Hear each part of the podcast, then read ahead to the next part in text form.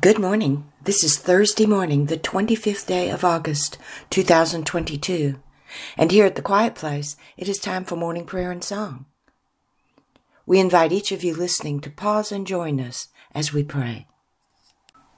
Our morning prayers and songs are now complete, and we return to quiet, listening for the answer to this prayer.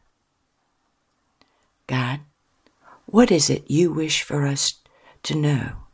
Today.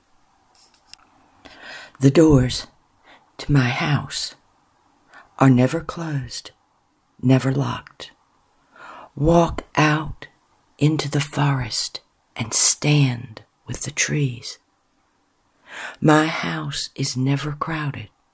It is never cramped. There is room for all.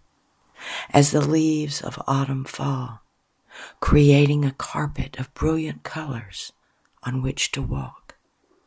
It is a living house where all can be heard, singing in celebration, singing of my creation.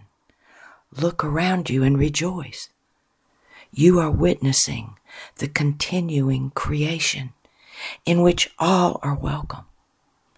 The doors are never closed, never locked. And the Holy Spirit says, as you walk upon the earth and notice nature all around you, you become aware that it is the sacred creation of God. It does not randomly happen.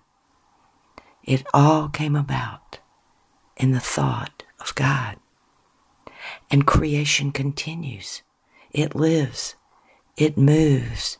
And you have an opportunity to observe it and be in it as you are part of it. Today, when your eye catches a flower or a bird or a particular tree, let your gaze go deeper. Let your eyes see. Open your heart with gratitude and thanksgiving and be in the house of God.